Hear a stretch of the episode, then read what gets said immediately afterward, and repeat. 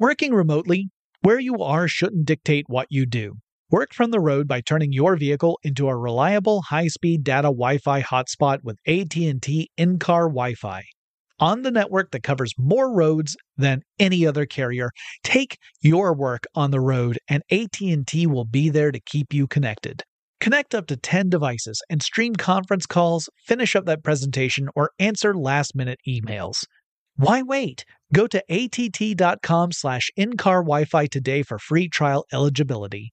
Based on independent third-party data, number of devices varies by manufacturer. Always pay careful attention to the road and don't drive distracted. Wi-Fi hotspot intended for passenger use only when vehicle is in operation. Compatible device and vehicle required. When you think about the future, what kind of technology do you envision? Whatever the future holds, artificial intelligence will undoubtedly be at the heart of it all. Join Graham Class as he hosts season two of Technically Speaking, an Intel podcast, and hear from the minds transforming healthcare, retail, entertainment, personal computing, and more with the help of AI. Tune in every other Tuesday and explore the latest technology that's changing our world today and creating a more accessible tomorrow. Listen to Technically Speaking, an Intel podcast on the iHeartRadio app, Apple Podcasts, or wherever you get your podcasts. What's up? This your boy Lil Duval, and check out my podcast, Conversations with Unc, on the Black Effect Podcast Network. Each and every Tuesday, Conversations with Unc podcast feature casuals and in-depth talk about ebbs and flows of life and the pursuit of happiness. Unlike my work on stage, I tap into a more serious and sensitive side to give life advice and simply offer words of encouragement, yet remind folks to never forget to laugh. Every Tuesday, listen to Conversations with Unc, hosted by Lil Duval on the Black Effect Podcast Network, iHeartRadio app, or wherever you get your podcasts. Presented by AT&T. Connecting changes everything. From BBC Radio 4, Britain's biggest paranormal podcast is going on a road trip. I thought in that moment, oh my God, we've summoned something from this board. This is Uncanny USA. He says, Somebody's in the house, and I screamed. Listen to Uncanny USA wherever you get your BBC podcasts. If you dare.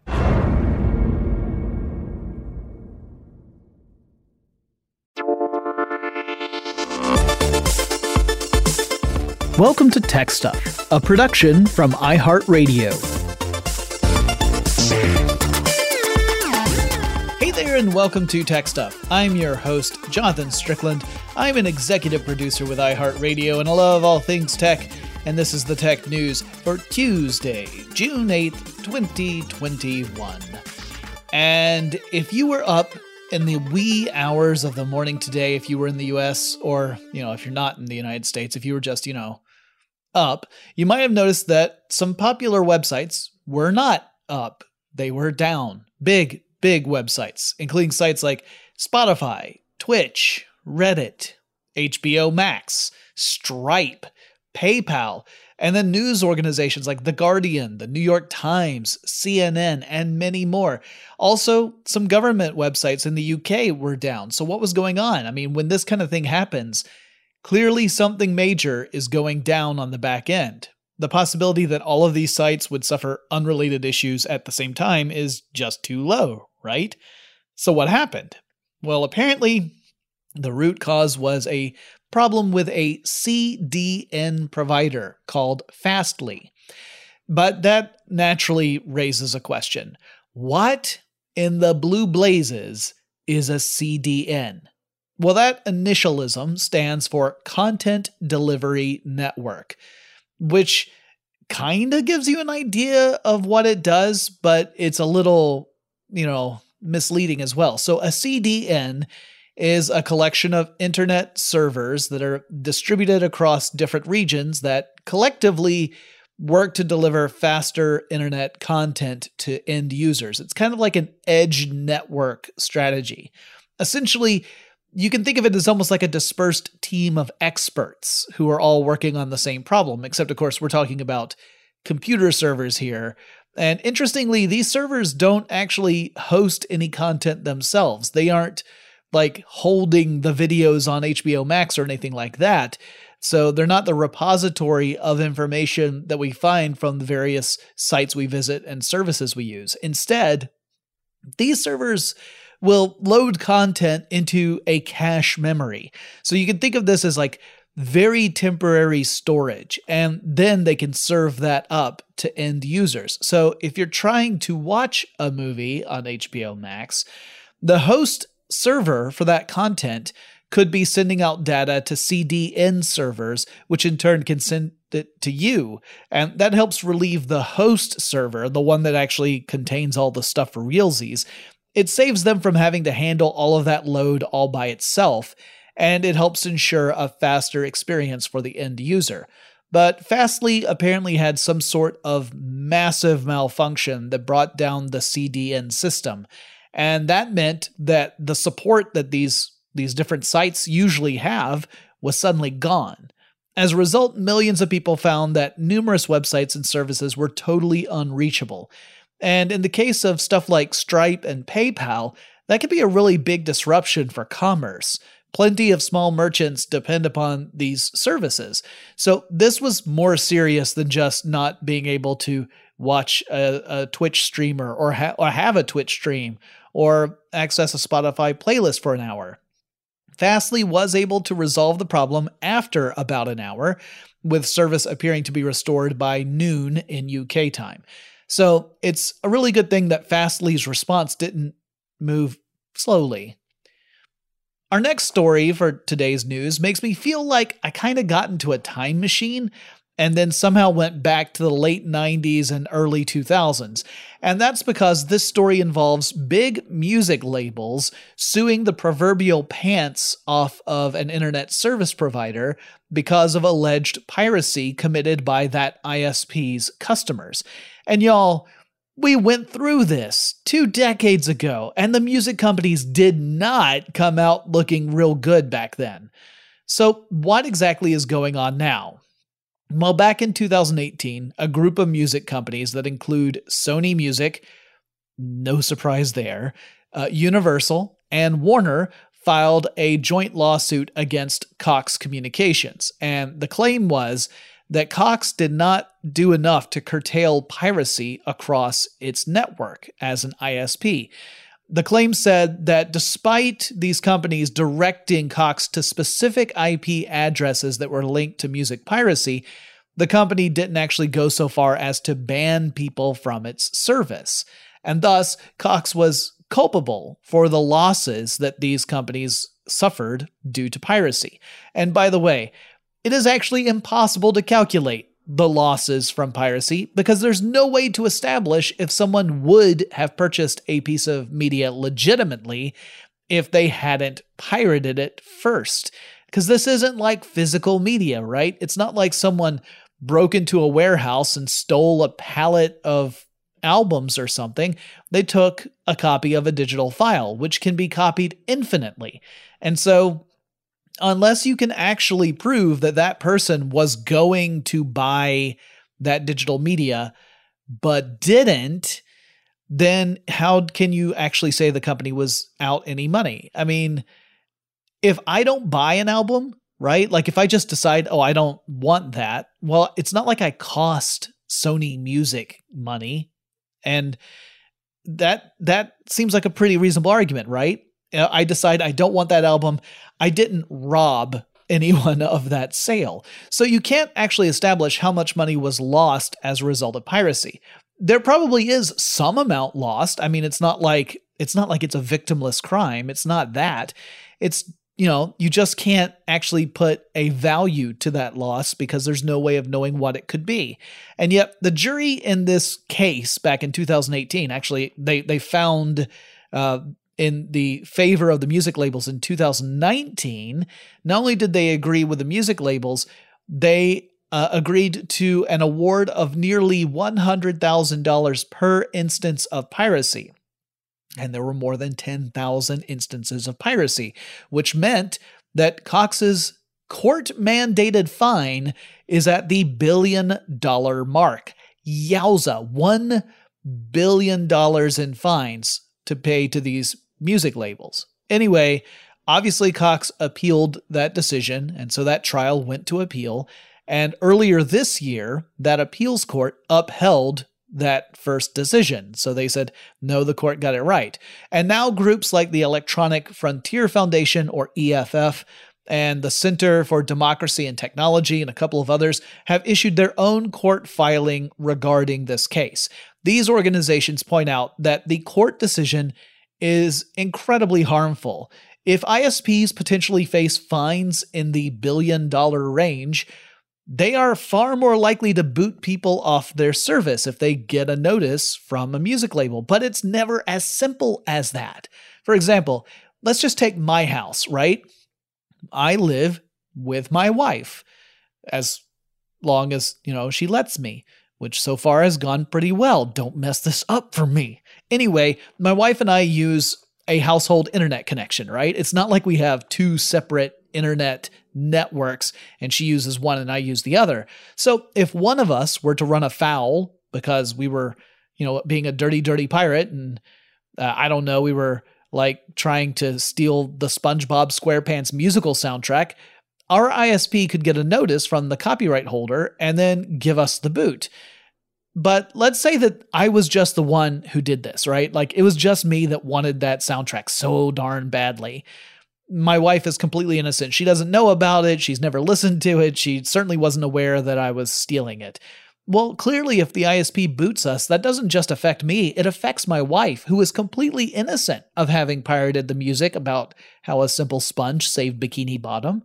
And the EFF points this out. It says this is just the tip of the iceberg. An IP address could mean that the ISP has to boot off an entire college or a hospital or a library or even municipality Wi Fi. I mean, the, the group rightly points out that these damages aren't anywhere close to the realities of any harm suffered, and that it punishes the innocent as well as the guilty. So essentially, these groups are saying that the court got it totally wrong, that the court misinterpreted the law, and that allowing for an award that is completely out of alignment of any actual damage suffered is also uh, unjust and that the consequences will be catastrophic because ISPs will be far more trigger happy to boot people off of their service if the if the alternative means that these companies are going to get, you know, hit by billion dollar fines. So this is just a bad situation. They also make the point that the internet access these days is really an integral component in participating in modern society. And if you cut someone off from that, that's a non trivial problem. It's like saying, all right, well, because you you know stole a bottle of water at the local convenience store we're shutting water off at your house like that's not cool. And Cox has appealed the court's decision. So this is going to go to another appeals court. Uh, and currently, the company, the ISP, actually has a lot of support behind it from various legal scholars and advocacy groups, which is interesting. ISPs frequently get a lot of flack because of anti competitive stuff that ISPs tend to be, at least tangentially involved in. But in this case, you have a lot of people siding with the ISP, and we'll have to see where this goes next. Meanwhile, it's still a bumpy ride for Bitcoin. Back in March, the cryptocurrency hit an all time high value of nearly $65,000 per Bitcoin. Later, that value plunged to nearly half of that, in fact, lower than half of that at some points, hitting close to $30,000. And after a brief recovery, the value took another hit again earlier today. So, what's going on? Well, there are a few things that are happening all at the same time, and it's really impossible to say which things are chiefly responsible for this. But one thing is we could be seeing a bear market in which the value will be on the decline until enough people start buying into Bitcoin again on a really large scale to cause this to switch over to a bull market again. Bull market is where the value starts to climb because more and more people are buying into it. But a different contributing factor could be that recently the US government managed to recover most of a ransom that Colonial Pipeline paid to ransomware hackers earlier this year. All right, so quick summary of that story. Colonial Pipeline supplies fuel to the eastern half of the United States, and the company was hit with a ransomware attack that shut down its pipeline, uh, or really, the company shut down its own pipeline, sort of as a precautionary measure to make sure that the malware did not spread throughout the entire system. But this caused a short term gas shortage and a massive spike in fuel prices in much of the US. And then the shortage got way worse because some people decided to hoard gasoline, which is both selfish and stupid. Gasoline does not keep forever, so if you hoard more than you need, there's a good chance that gasoline is going to essentially lose its potency before you get around to using it. And of course, it's really dangerous to store gasoline unless you have the proper storage containers, and a lot of people were filling up all sorts of stuff with gasoline and just creating massive potential disasters. Anyway, Colonial Pipeline actually got things back in action fairly quickly, but it turned out the reason they were able to do so was that the company actually complied with the hackers' demands and paid the ransom, which is something that most people, including me, say is a dumb, dumb idea because it reinforces that strategy in the first place and it makes future ransomware attacks more likely. Bad move, Colonial Pipeline. Now we hear that the US government was able to seize most of that ransom that was paid to the hackers, which of course had been paid in cryptocurrency. And these kind of stories definitely are a bad look for cryptocurrency in general, which frequently gets associated with illegal and unseemly activities. Now, I want to point out that's not necessarily the fault of the currencies. The idea behind cryptocurrency is that it should be usable for any sort of transaction, not necessarily illegal ones. But just like technologies such as peer to peer networks, we see folks associate the technology with illegal activity. And these kind of stories don't help. And how did the US recover more than $2 million in ransom? Well, they apparently got access to the decryption key for one of the ransomware attacker's digital wallets, which is kind of like handing someone the key to a vault. And hearing that a government managed to take money away from someone using cryptocurrency probably has at least some percentage of Bitcoin enthusiasts upset. Anyway, that may have contributed to another slip in Bitcoin value, which dipped below $32,000 this morning. Oh, I should also mention that just a few days ago, Elon Musk once again managed to weigh in on this whole thing. He tweeted a breakup meme suggesting that he has fallen out of love with Bitcoin. And the Bitcoin value took a little hit at that point, too, which of course led to more complaints that Musk is manipulating markets. That's something he's been accused of multiple times at this point. And what all this says to me is that people should just stop following Elon Musk on social media. that guy. All right, we have a few more stories to get through today, but first let's take a quick break. Working remotely, where you are shouldn't dictate what you do. Work from the road by turning your vehicle into a reliable high-speed data Wi-Fi hotspot with AT&T in-car Wi-Fi on the network that covers more roads than any other carrier. Take your work on the road and AT&T will be there to keep you connected. Connect up to 10 devices and stream conference calls, finish up that presentation or answer last-minute emails. Why wait? Go to att.com slash in-car Wi-Fi today for free trial eligibility. Based on independent third party data, number of devices varies by manufacturer. Always pay careful attention to the road and don't drive distracted. Wi Fi hotspot intended for passenger use only when vehicle is in operation. Compatible device and vehicle required. From BBC Radio 4, Britain's biggest paranormal podcast is going on a road trip. I thought in that moment, oh my God, we've summoned something from this board. This is Uncanny USA. He says, Somebody's in the house, and I screamed. Listen to Uncanny USA wherever you get your BBC podcasts, if you dare.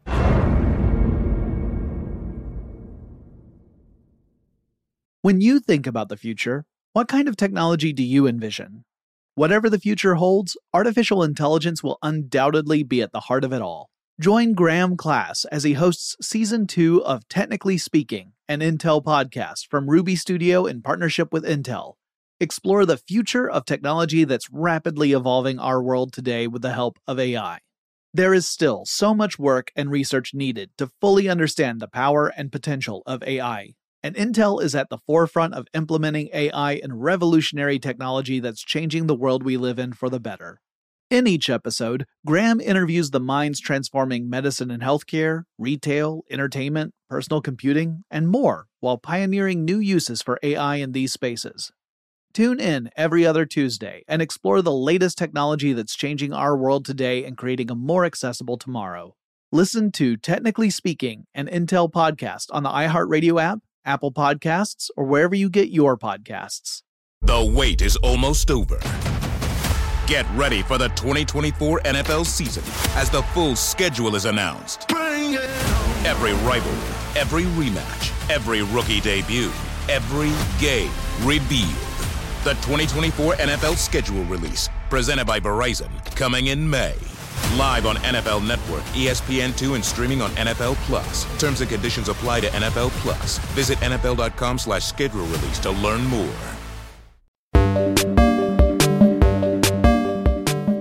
Having just spoken about, you know, government turning the tables on tech, let's continue that for a second and talk about the FBI's massive sting operation with regard to an encrypted messaging service. So, here's the pitch. You got your criminal types, right? You got your Tony Sopranos and whatnot.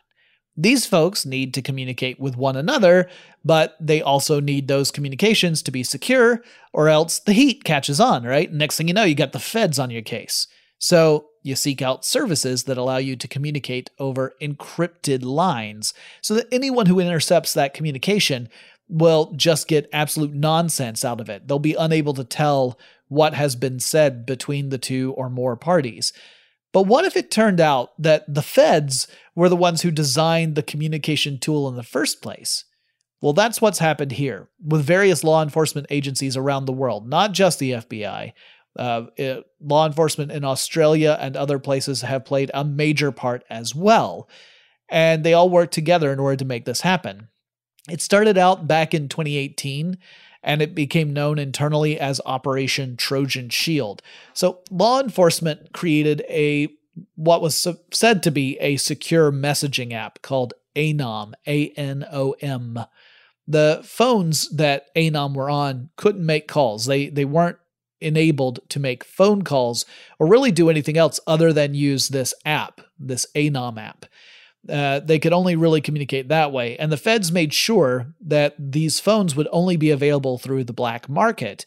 And that made them look real legit shady. Like this is this is illegal stuff. And so the only way to get it is through the black market. And thus it seems in a weird way legitimate, right? So some Australian agents who were deep undercover had phones with ANOM on it and they gave those phones out to high ranking profile members of various crime groups and syndicates and families, so like the mafia and outlaw biker gangs and stuff like that, and gave them recommendations to use the app for communication. Those recommendations filtered through the various organized crime groups, with more people switching over to it, believing that this would mask their activities from government agencies. But in fact, the law enforcement groups had backdoor access to that messaging the entire time, and they could monitor communications and set up a massive sting operation. So, law enforcement intercepted millions of messages between folks like drug traffickers and weapons smugglers, Asian crime syndicates, outlaw biker groups, and more. And the public only learned about this operation on Monday when it was revealed that law enforcement had made hundreds of arrests, like around 800 of them all around the world. Yowza. And now for a story about Apple, actually, a couple of them. The company recently announced some privacy related features at the Worldwide Developers Conference, or WWDC. And one of those is called Private Relay, which sounds really interesting. It prevents any entity from tracking your browser history. That includes your ISP and it includes Apple. So, in other words, you can browse using private relay and there's no there's no one out there who's tracking which sites you have visited during that browsing session. However, this announcement, which I think is really cool, I think private relay is really interesting. I'm very curious how it actually works. But uh, there is a qualifier, and that is this feature will not be available worldwide. Apple is not going to make it available in Saudi Arabia, China, South Africa, Belarus, Egypt, Kazakhstan, and a few other countries. The company so far has not actually commented on why these regions will not have access to this particular feature, but I'm pretty sure most of us can make at least some educated guesses. Because in many of these countries, governments are not too keen on citizens having unfettered and thus uncontrolled access to the internet for various reasons. In places like China, accessing sites outside of the country itself typically requires you to make illegal use of VPNs to spoof where your location is, and that way you can bypass the Great Firewall of China. But should China come after a VPN service, then the user data that that VPN service is steward of could be at risk. So let's say that it's a VPN that keeps at least a short term record of what sites users have accessed. Well, if China goes after that VPN service, they could presumably get hold of that information and thus ultimately come after citizens who are making use of that VPN service. Now, some VPN services are great in that they wipe all that data very quickly, regularly, so that there's nothing for anyone to get hold of. There's no there's no uh, no footprints left behind or anything like that. But not all VPNs are like that. And if you've got, you know, the power of the Chinese government coming after you, you might be compelled to hand over user data. So a feature like Private Relay could serve as a protection against that. You could use Private Relay in conjunction with a VPN and leave no trace behind and thus have better access to information. Well, I would hazard a guess that the Chinese government really doesn't want Apple to include a feature that would allow citizens to potentially bypass national restrictions on internet access. And China represents a truly huge market for any company. I mean, that's more than a billion people live in the country, so obviously it's an enormous market. So most companies are not so firm in their convictions about providing stuff like privacy and security in order to give up on that lucrative a market. Apple is by no means the only company to make allowances for governments that a lot of folks would refer to as oppressive. So while I am singling out Apple here because that's what the story's about, I do want to make it clear they ain't the only ones who do this sort of thing. It's not like Apple is being particularly disingenuous. Uh, this is pretty much across the board. Next, we have a story about a lawsuit aimed at Apple. This one claims that the most recent versions of iOS have caused older phones to encounter performance issues, namely around slower processing speeds and shorter battery life. Now, if this sounds familiar, it's because we've actually seen this happen a few times before. But the argument now is that as Apple releases new hardware and new versions of iOS, it is at least somewhat intentionally designing the OS to make older iPhones perform at a substandard level as part of a planned obsolescence strategy, thus encouraging customers to upgrade to the latest version of the iPhone. The complaint actually includes this passage, quote, Apple benefits from not having to tell existing and prospective iPhone users that updates touted to add desirable features and to fix security and other bugs have a significant countervailing downside in the form of decreased processing speed and battery life. End quote. So, in other words, this complaint is saying Apple is hyping up all the new features of the more recent versions of iOS in an effort to convince people to download those updates. But then the update allegedly nerfs older iPhone models and thus pushes customers to have to buy new iPhones. So in other words, they're saying like this is this is unfair market practices essentially is what this comes down to. So we'll have to keep an eye on this and see how this goes. Typically, you see issues like this get settled out of court. It's very rare that it actually goes the distance. In drone news, for the first time, an unmanned aerial vehicle served as the refueling aircraft for a piloted U.S. jet fighter in midair. The drone, manufactured by Boeing, connected via hose to the jet fighter as the two flew over the Midwestern United States in a four and a half hour long test flight. So the drone flew ahead of the jet fighter, and so it extended a hose behind it, and it was the jet fighter pilot's job to position the jet so that it could follow the drone at the proper distance and dock with the end of that hose and then the refueling followed. More than 300 gallons of fuel were transferred from the drone to the jet fighter. So the test was a success, and it could point to a future in which militaries are able to free up pilots from flying refueling missions. You know, they could shift that responsibility over to unmanned drones, and the human pilots could be, then go on to perform other tasks, presumably, you know, ones that are are more oriented towards specific mission goals as opposed to uh, support. So that is interesting. And finally, we've talked about autonomous cars and trucks and drones and stuff, but now it's time to talk about autonomous boats. Over in Amsterdam, the city is testing out autonomous boats in its various canal systems. Uh, the Roboats, which is not a, a rowboat as in row, row, row your boat, but as in a robot boat, are part of a five year project to test how the boats will be able to navigate the various waterways of Amsterdam and how they might become an integral part of Amsterdam's transportation infrastructure. So, some of the proposed uses for these boats include promoting tourism. That's a big one. So, allowing tourists to get around the city in an interesting way. Uh, also, to reduce traffic congestion on Amsterdam's roads because the canals are actually underutilized compared to the surface roads of Amsterdam. And because the boats are actually modular in design and thus can easily fit together to create larger structures, they could possibly serve as floating bridges or stages should the need arise.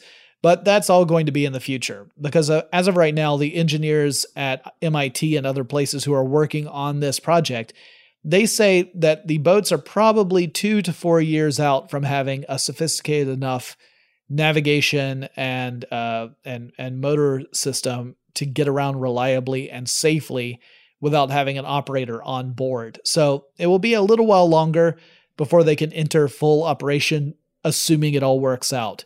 But next up, I say is Venice because I want my robot gondolier, baby. I, I want that that robo voice singing out as we go through the canals of Venice.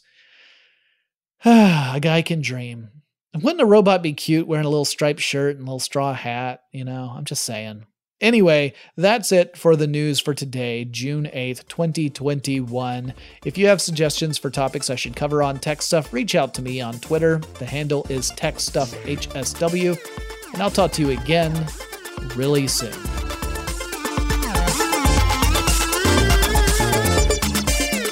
Tech Stuff is an iHeartRadio production. For more podcasts from iHeartRadio, visit the iHeartRadio app Apple Podcasts, or wherever you listen to your favorite shows.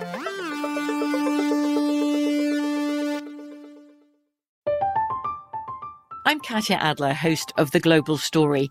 Over the last 25 years, I've covered conflicts in the Middle East, political and economic crises in Europe, drug cartels in Mexico. Now I'm covering the stories behind the news all over the world in conversation with those who break it. Join me Monday to Friday to find out what's happening, why, and what it all means. Follow the global story from the BBC wherever you listen to podcasts. The wait is almost over. Get ready for the 2024 NFL season as the full schedule is announced. Every rivalry Every rematch, every rookie debut, every game revealed. The 2024 NFL schedule release, presented by Verizon, coming in May.